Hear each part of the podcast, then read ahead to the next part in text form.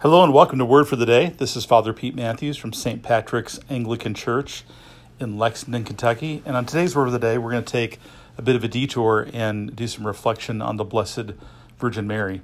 Um, today is August 16th, but uh, on, on our church calendar, yesterday, August 15, is the feast day of um, the Virgin Mary, the mother of our Lord Jesus Christ, the feast day of Saint, Saint Mary and um, but but if that falls on a Sunday, we can move it to the next day. So we're going to think about that today, and I'm going to read the collect appointed for this day. Then I have a couple thoughts um, about the Virgin Mary and why we commemorate her and remember her, and how she's an encouragement to all of us in our Christian life. So let me read this collect. It says, "O God, you've taken to yourself the Blessed Virgin Mary, Mother of your incarnate Son." Grant that we, who have been redeemed by his blood, may share with her the glory of your eternal kingdom through Jesus Christ our Lord, who lives and reigns with you in the unity of the Holy Spirit, one God, now and forever. Amen. Now, um, that collect is appointed for this feast day, and it asks God to help us follow the pattern of the Blessed Mother of our Lord Jesus Christ. So, why do we set aside this day and other days in our church calendar to remember the Blessed Virgin Mary? So, let me offer a couple thoughts. Number one, we do it because she points to Jesus. And the heart of this is that um, we, we really preserve and, and strengthen our faith in Jesus as man when we remember his mother, Mary. So there's a temptation because we also affirm that Jesus is fully God and he is our God, he is our Lord, to fall into an ancient heresy called Docetism, which is the idea that Jesus was fully God, but only appeared as a man. He wasn't truly human in his nature, in his person. He was he only appeared that way. But the church says in its in its tradition in its interpretation of scripture that Jesus is one person with two natures, divine and human. And that which is divine is fully divine, and that which is human is fully human and they're in perfect union and can't be separated. Great mystery. But his humanity came from his mother, Mary. So when we remember that Jesus had a physical mother who gave birth to him, and we remember her in the in the calendar of the church, it sort of helps us hang on to that truth that Jesus is fully God and fully man. And by the way, he still is fully man. He's he's glorified. So that just means his human state is something kind of at a next level compared to us after his resurrection, but he's still fully human. That doesn't go away. He is that for all eternity. And we honor the Blessed Virgin Mary because of that.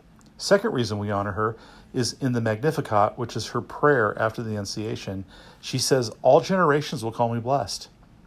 And so that, I think that's a, a prophetic word and an encouragement for us to bless her, to remember her and bless her. Um, you probably came from a more Protestant tradition like I did um, growing up, and we basically never really talked about Mary. And I think we were afraid of falling into what we saw as as Roman Catholic errors, and so we just kind of didn't mention her. But I think that's a real mistake. And another reason that's a mistake, besides the fact she points to Jesus, is that um, she herself said she would be blessed for all generations. That's why, as Anglicans, we, will call her Mary, we'll call her Mary, the Mother of God, all those things, but our basic title is the Blessed Virgin Mary because Scripture says all generations will call her blessed.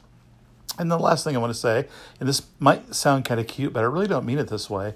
I mean, uh, uh what I want to say is that, um, lastly, the reason we remember Mary is because Jesus loves his mother. Jesus loves and honors his mother. So Mary has not ceased to be Jesus' mother. And uh, she has gone to heaven. She's with him. Now, what that looks like, how that all pans out, boy, scriptures don't say, I don't think. But on earth and now, he's still her son. He's still fully man. And there is a love for her as mother that's kind of a unique relationship compared to other people. And so, if we love Jesus, we want to love the things that he loves. And so, I think we love his mother. Now, in the Eastern Orthodox Church and in the Roman Catholic Church, not only do they remember Mary, but they ask Mary to pray for her. In the Anglican tradition, that is not something we teach or practice publicly.